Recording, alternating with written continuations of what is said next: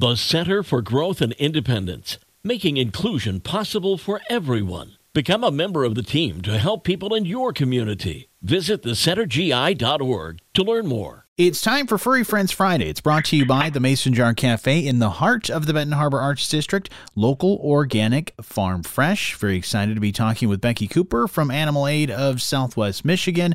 Uh, Becky, how are you? I'm fine. Thank you for calling. Great to have you, uh, and great to have a really awesome animal uh, to feature today.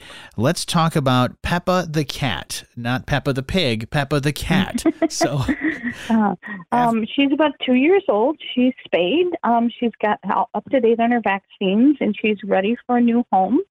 She came to Animal Aid with some kittens. Um, she was extremely per- um, protective of her kittens, so okay. we had to separate them when she got a little older because we are having trouble administering shots and stuff to the kittens mm-hmm. because she would get very upset if the kittens seemed to be in any distress.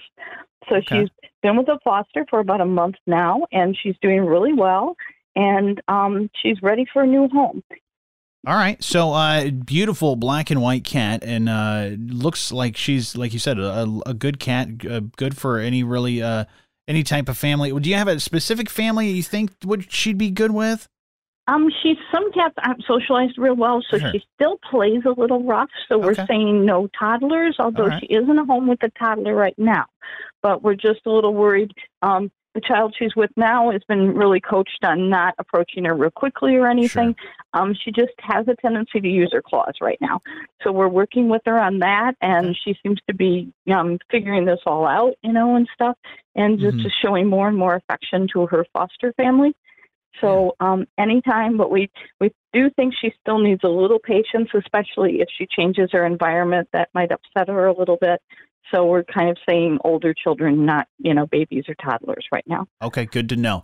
Um, and if we want to set something up with you guys, Becky, and talk about you know maybe a set up a meet and greet to meet Peppa and uh, get to know her a little better, how do we get that process started? Um, if you call our helpline, which is 269 934 7729, I will give you a call back in a day or so and try and set something up with the foster. Okay. Um, or if you email it at, at info animal aid swmi gmail, um, we'll get back to you and try and set something up.